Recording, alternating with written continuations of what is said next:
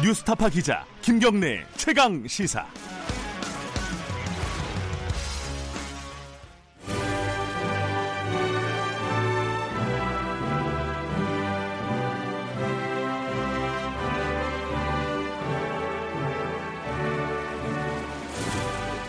네, 매주 금요일 전국의 가장 뜨거운 현안을 여야 의원 두 분과 이야기 나눠보는 시간 최고의 정치입니다. 오늘도 두 분 나와 계십니다. 더불어민주당 김진표 의원님 나와 계십니다. 안녕하세요. 안녕하세요. 네, 그리고 자유한국당 김영우 의원님 나와 계십니다. 안녕하세요. 네, 안녕하세요.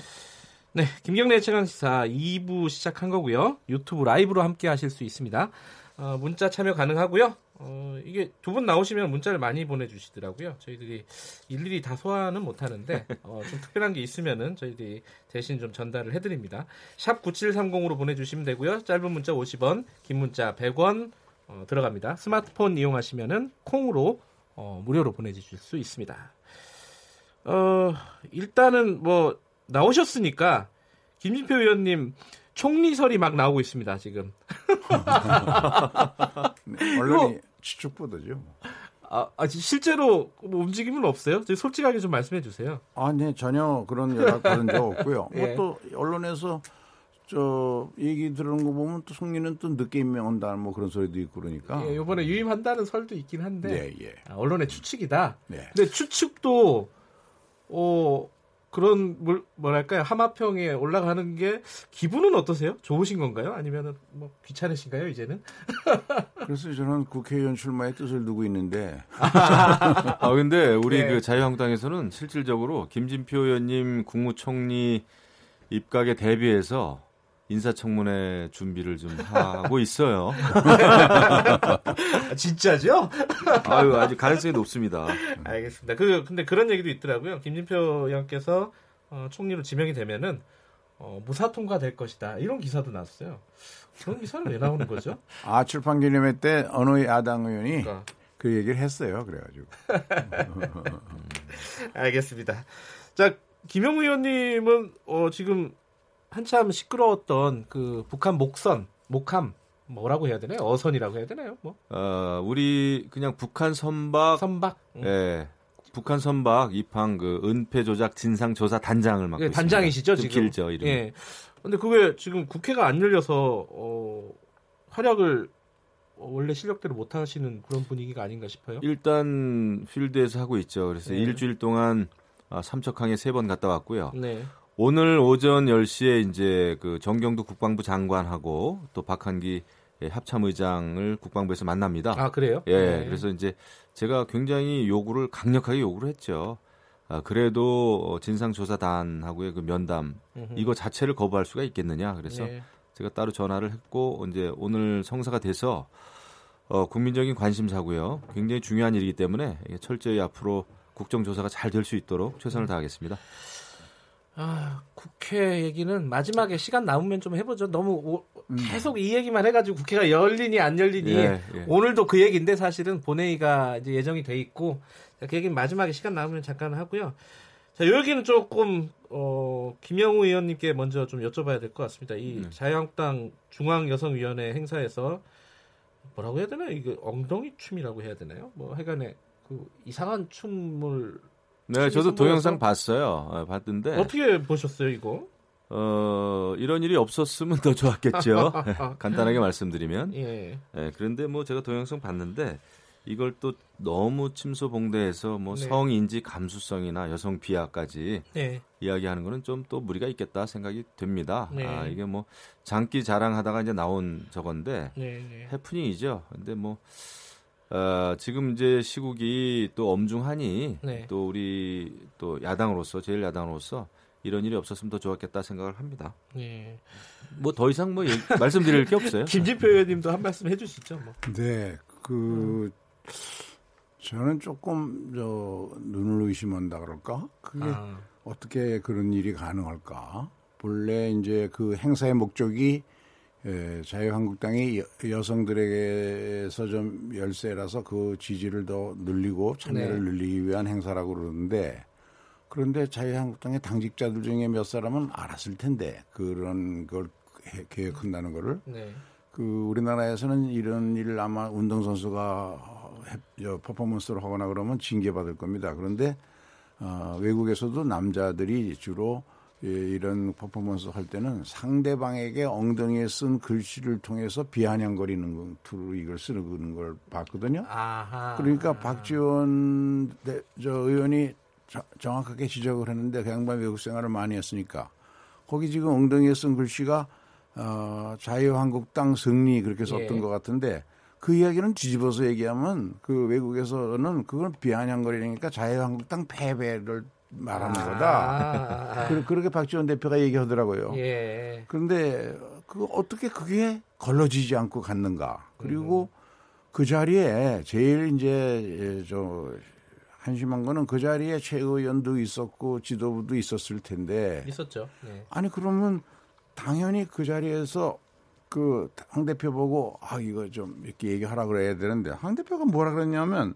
좀 더 연습을 해갖고 멋진 응원단을 만들어 주기 바란다. 이- 이거는 아, 이거는 좀 문제가 있다. 황 대표의 그 말이. 그래서 이제 언론이 그걸 공격을 하고 가니까 이번에는 또 어, 언론이 좌파 일색이어서 예. 어, 한나라당, 아니, 저 자유한국당의 실수만 크게 보도한다. 그런 그런 얘기를 했는데 본래 언론이라는 거는 좌파든 우파든 어, 실수하면 보도 크게 안 할 수 없는 거거든요. 특히 정치인이 실수하면. 네. 그러니까 이 황 대표의 이런 현실 인식이 제가 보기에는 지금 자유한국당의 가장 큰 문제 같아요. 아이고 길게 그- 말씀하셔갖고 김영우 의원님 네, 짧게 한 예, 말씀 듣고 짧게 마무리해야겠어요. 한 말씀을 예. 좀 드려야 될 것 같은데 그 아마 황교안 당 대표의 그 마지막 발언은 아, 그때 이제 17개 팀인가요? 시도당. 네네. 이제 이게 장기 자랑이었는데 다섯 개 팀이 이제 우승을 했답니다. 네네. 그래서 그 우승한 팀에 대해서 네. 어 그런 그 이제 더 어 그 기술을 더 계속 이제 연마하면은 아, 연마해가지고 좋은 공연단이 예. 됐으면 좋겠다라고 하는 그냥 덕담이지 음. 이 경남 도당이 한 이 퍼포먼스에 대한 그 아, 그거에 발언은 아니었어요. 한건 아니에요. 근데 아, 사람들은 다 그렇게 받아들여요. 예, 그게 이제 앞 문장이 전부 빠졌더라고요. 예. 예, 어쨌든 어, 그 팀은 저기 뭐야 우승 못한 모양이죠? 못했죠. 아하 그렇군요. 우승했으면 정말 큰일 날 뻔했네요. 자, 그 여기까지 넘어가죠. 해프닝성도 있고. 뭐, 해프닝이죠. 예, 네. 그, 하지만 뭐 오늘 어, 중앙일보, 동아일보도 사설을 썼더라고요. 네. 좌파 신문은 아닌데 그쪽이. 이게 아마 다른 정당이 이런 퍼포먼스 했으면 별로 기사가 사실은 잘 안 됐을 거예요. 그런데 뭐. 이제 워낙 우- 저희 당이 처한 처지가 지금 그렇다 보니까 알겠습니다. 예, 본론으로 들어갈게요. 언론 본- 탓하는 건 아닙니다. 본론 들어가기가 굉장히 힘드네요. 자, 조국 민정수석의 법무부 장관 검토설. 아, 이것도 제목이 기네요. 야, 이거 뭐 여러 가지 어, 얘기가 앞으로도 계속 될 겁니다. 되니 안 되니. 일단은 자유한국당에서는 반발을 하고 있습니다. 네.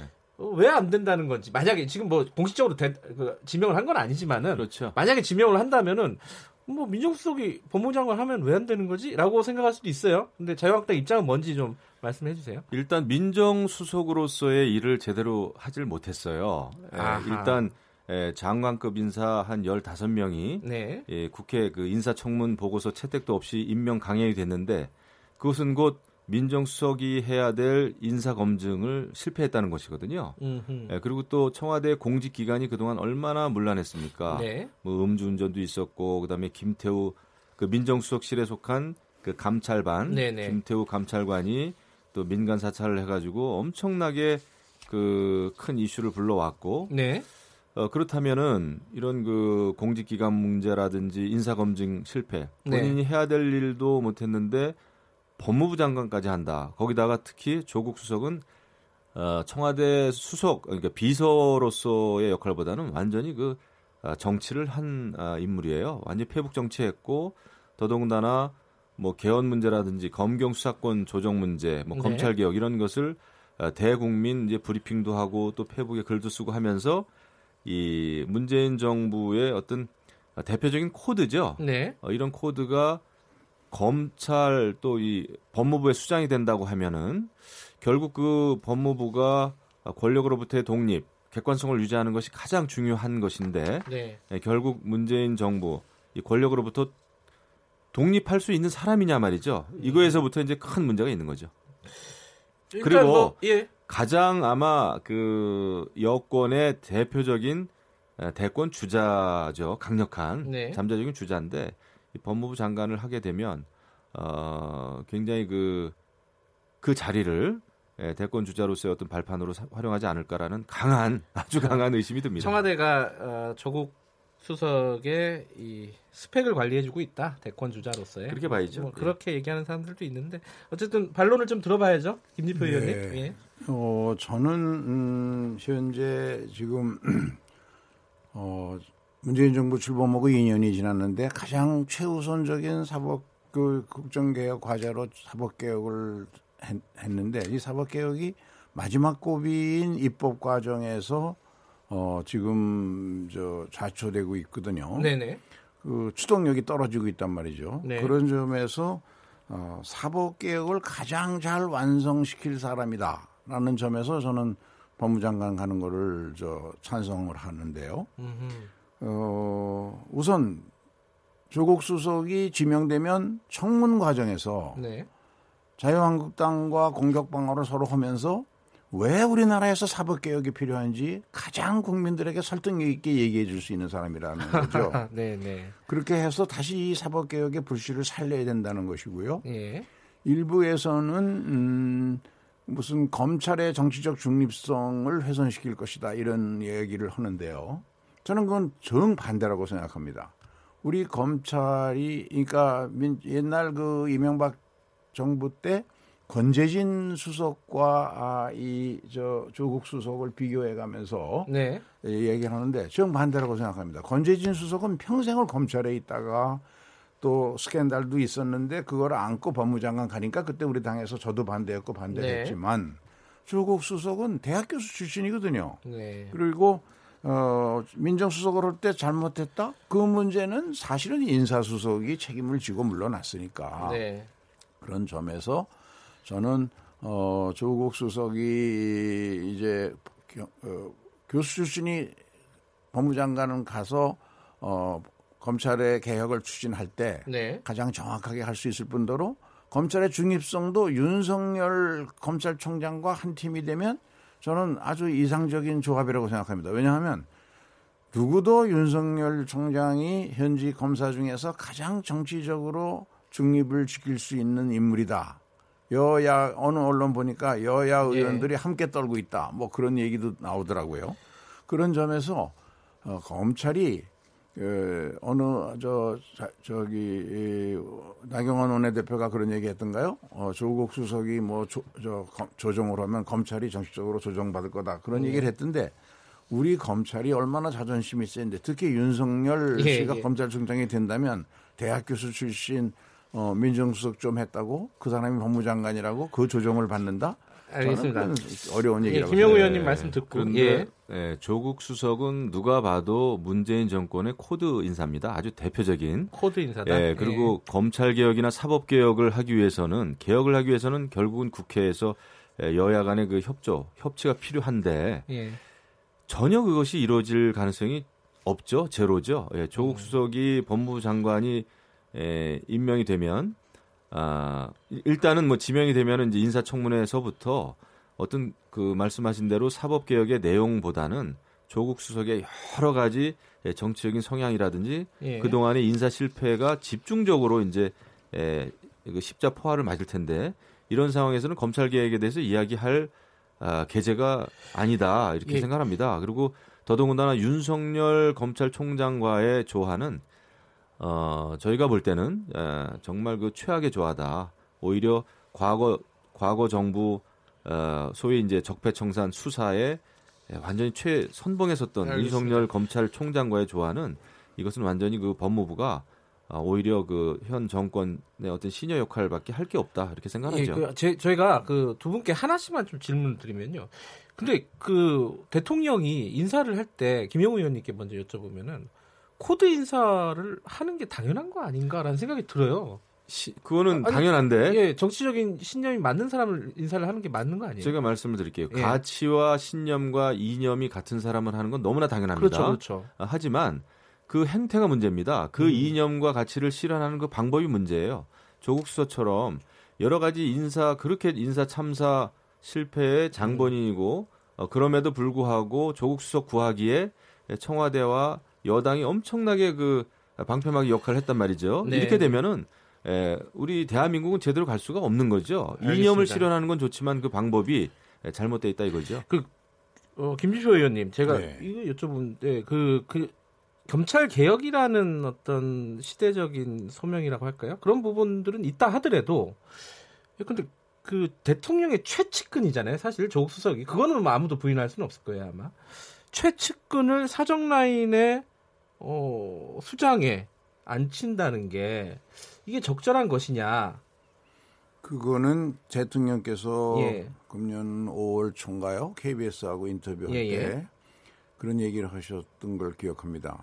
어, 대통령 그 인터뷰한 KBS 앵커에 대해서 네, 어, 대통령 자신이 조국 수석에게 정치를 하라고 권유할 생각은 전혀 없다. 네, 네, 네, 다만 지금까지 추진해왔던 검찰 개혁이 네, 행정부 안에서 할 수 있는 건 다 했는데 네, 문제는 법제화에 지금 제동이 걸려 있으니 네, 이 조국 수석이 이, 이것까지 완전히 완결시켰으면 좋겠다고 얘기를 하신 적이 있어요. 예, 예, 맞아요. 만약에 대통령이 조국 수석을 법무장관 임명한다면 바로 그것 때문에 음흠. 법제화를 완결을 시키려면 지금 자유한국당이 실질적으로 조직적으로 반대하고 있거든요. 네. 사법개혁에 대해서. 그러면 이것을 어, 완성시킬 수 있는 힘은 국민의 여론을 환기시켜야 나오거든요. 네. 그러면 이 사법개혁에 대해서 뿌리부터 처음서부터 출발부터 잘 알고 있는 사람 네. 그리고 사법의 그 국민들의 사법개혁에 대한 그 갈망을 정확하게 알고 있는 사람 네. 그런 사람이 장관이 돼가지고 의지를 가지고 추진해도 이게 자유한국당을 설득하는데 쉬운 일이 아닌데 네. 그러니까 이런 사람이 필요하다는 것이죠. 근데 그 그렇다면은 제가 볼 때는 아마 문재인 정부가 사법개혁, 검찰개혁에 의지가 없다고 저는 봅니다. 조국을 조국 수석을 법무부 장관으로 아, 지명하는 순간 아, 이것은 저는 사법개혁은 물 건너 갔다고 생각합니다. 왜냐하면은 에, 우리 사회자께서 말씀하신 대로 조국 수석은 문재인 정권의 가장 실세고 여태까지 에, 그 대표적인 코드 인사였는데 그 사람을 내세워서 법무부 장관에 앉혀가지고 사법개혁을 하겠다? 아, 이것은 사법개혁을 하지 말자는 것으로 우리는 충분히 이해가 되고 그다음에 지금 서울대 내에서도 지금 난리가 났어요. 서울대요? 그럼요. 갑자기 왜 서울대가? 서울대 내에서 그 온라인 커뮤니티 들어가 보면은 예. 과거에 이제 조국 수석이 이 대학교 교수가 이제 국회의원 공천 받은 어, 사람에 대해서 조국 수석이 강하게 비판한 적이 있었거든요. 폴리페서라 그러고 예, 예, 예. 예, 그렇게 되면은 뭐 다른 사람 교수 다른 교수들이 안식년도 다 반납해야 된다. 그리고 지금 학생들은 조국 수석에 대해서 엄청나게 학교를 이렇게 오래 비우면서 네, 네. 폴리페서 그렇게 비판했던 양반이 지금 어, 계속 자리를 비우고 그렇게 가는 게 맞냐 이런 식으로 해서 앞뒤가 안 맞는 교수다 말이죠. 네. 이렇게 가지고 지금 난리가 났어요. 알겠습니다. 이 뭐 지금 양쪽의 얘기는 어, 청취자분들이 충분히 들으셨을 것 같고요. 어, 준비를 해오셨으니까 이 얘기도 국민들이 관심이 많은 얘기라서 어, 시간이 허락하는 데까지만 그래도 간단하게나마 좀 짚어보겠습니다. 자사고 문제요. 지금 어, 자사고가 하나 하나씩 지금 지정이 철회가 되고 있습니다. 어, 지정이 취소가 되고 있는 거죠. 어, 특히 이제 전주 상산고 얘기가 많이 나오고 있고요. 부산에서도 지금 해운대고 어, 지정 취소가 된다고 결정이 됐는데 일단은 김진표 의원님 이게 좀 논란이 있습니다. 그죠? 그 교육부 총리 출신이시기도 하고 지금 너무 좀 어, 속도가 빠르고 좀 강제적으로 가는 거 아니냐? 어, 학부모들의 뜻과 다르게 뭐 이런 불만들이 일부 있는 것 같은데 어, 저 문재인 예. 정부의 대선 공약이 자사고나 외고나 이런 특별한 목적의 학교들이 에, 우선 그 고교 입시 사교육 열풍을 불어일으키고 네, 또 고교를 서열화하고 그리고 예를 들면 음, 상상고 같은 데는 360명이 한 학년인데 어, 조 교육감인가요? 전북 교육감이 얘기한 걸 들어보면 에, 재수생까지 포함해서 275명이 의과대학을 예, 갔답니다. 예. 그러면 이게 의대 입시 학원이지 이게 정상적인 고등학교냐 그 얘기가 나오지요. 이런 교육 체계를 왜곡시킨단 말이죠. 그런 점 때문에 어, 대- 문재인 대통령이 대선 공약에서 이것을 얘기했고 네. 또 그것을 받아서 우리 국정 과제 100대 과제 중에 50번째 과제가 이 과제로 제 기억하는데요. 네. 거기서는 모든 그 학교의 입시를 자사고나 외고나 이런 데 특목고를 따로 시험 보지 않고 일반고와 같은 날에 시험 보게 하도록 네. 바뀌어서, 바꿔서 이미 시행하고 있죠. 그리고 이게 갑자기 하는 게 아니라 5년마다 돌아가면서 자사고를 평가해가지고 네. 그 평가 기준에 맞지 않으면 그러면 이제 승인을 취소할 수 있도록 규- 규정이 있으니까 그 승인을 취소해서 일반 고등학교로 전환시키겠다. 그 정책에 따라서 어 지금 몇 년 전부터 꾸, 저, 쭉 꾸준히 2년 전부터 시행해 온 거죠. 예. 제가 볼 예, 때는. 네, 예. 제가 볼 때는 지금 대한민국 교육부가 차라리 정말 없는 게 낫겠다 싶을 정도로 어떻게 이렇게 교육계를 망치고 있는지 모르겠습니다. 그리고 교육의 다양성은 지켜져야 되고 고등학교에서 이제 공부 잘하는 학생들이 의대를 많이 가기 때문에 그 학교가 문제 있다 라고 생각하는 거는 저는 잘못된 판단이다 생각을 합니다. 그것은 사회 그 문화, 사회 구조 자체가 지금 잘못되어 있는 것이죠. 네. 그래서 예, 그것은 우리가 대학에도 투자를 하든지 이렇게 해서 이제 바꿔야 되는 것이고 뭐 탈원전도 그렇고 사대강 보호 해체도 그렇고 이제 자사고까지 이렇게 허물고 있어요. 근데 저는 이건 정말 잘못됐다고 보고 예. 학교의 다양화는 전 필요하다고 봅니다. 그리고 이게 서열화되는 것, 학교가 서열화되는 것 자체가 저는 문제 있다고는 보진 않아요. 예. 예, 다양한 교육을 받을 필요가 있고 이것을 이제 사회에서 잘 흡수할 수 있는 사회 구조를 만드는 게 더 급하지. 알겠습니다. 그 저기 예, 멀쩡한 자사고를 이것도 시간 관계상 한안 가지씩만? 좀 질문을 드릴게요. 그 김진표 의원님께서는 그 교육부 총리가 이제 요거를 승인을 해야 되지 않습니까? 네. 승인을 할지 말지 결정을 해야 되는데 어떻게 해야 된다고 보세요? 지금 어, 교육부에서. 우선 그 평가가 공정했는가 네. 이거를 검증을 해야 그, 되겠죠. 그 부분이 공정하지 않다고 지금 상상고나 이런 데서는 어, 그러니까 얘기하고 있지 않습니까? 교육부 나름대로 예. 교육부가의 또 저, 전문가들이 많이 함께 하- 평가위원회를 만들어서 일하고 있으니까 예. 그 과연 공평하지 않은 것인지 또 전북과 아, 경남과 다른 지역이 그 균형을 맞추고 있는 것인지 예. 그런 걸 평가해 가지고 예. 판단해야 되겠죠. 지금 평가 전이니까 아직은 네, 뭐라고. 얘기하기 아, 예, 어렵죠. 알겠습니다. 김영우 의원님 그 아무리 그 수월성 교육이 좋다 하더라도 학교 설립 취지랑 다르면은 이게 뭐 지정 취소할 수 있는 거 아닌가요? 지금 국가가 정부가 해야 될 일은요. 예. 정말 어려운 학생들, 형편이 어려운 학생들이 네. 공부를 못 한다 했을 때 그런 학생들을 도와주면 됩니다. 그런데 예. 지금은 그 입시 전형도 얼마나 이렇게 정말 너무나 복잡하죠. 그죠? 뭐 네. 100가지 정도 된다는 거 아닙니까? 이렇게 모든 교육에 대해서 교육부가 딱 틀어지고 아, 똑같이 해야 된다 내지는 아, 모든 걸 모든 제도를 교육부가 틀어지고 있는 한 저는 교육 발전은 올 수 없다고 봐요. 알겠습니다. 학교 자율에 마- 예. 맡겼으면 좋겠어요. 제가 한 가지만 더 말씀드리면 예, 시간이 네. 20초밖에 없습니다.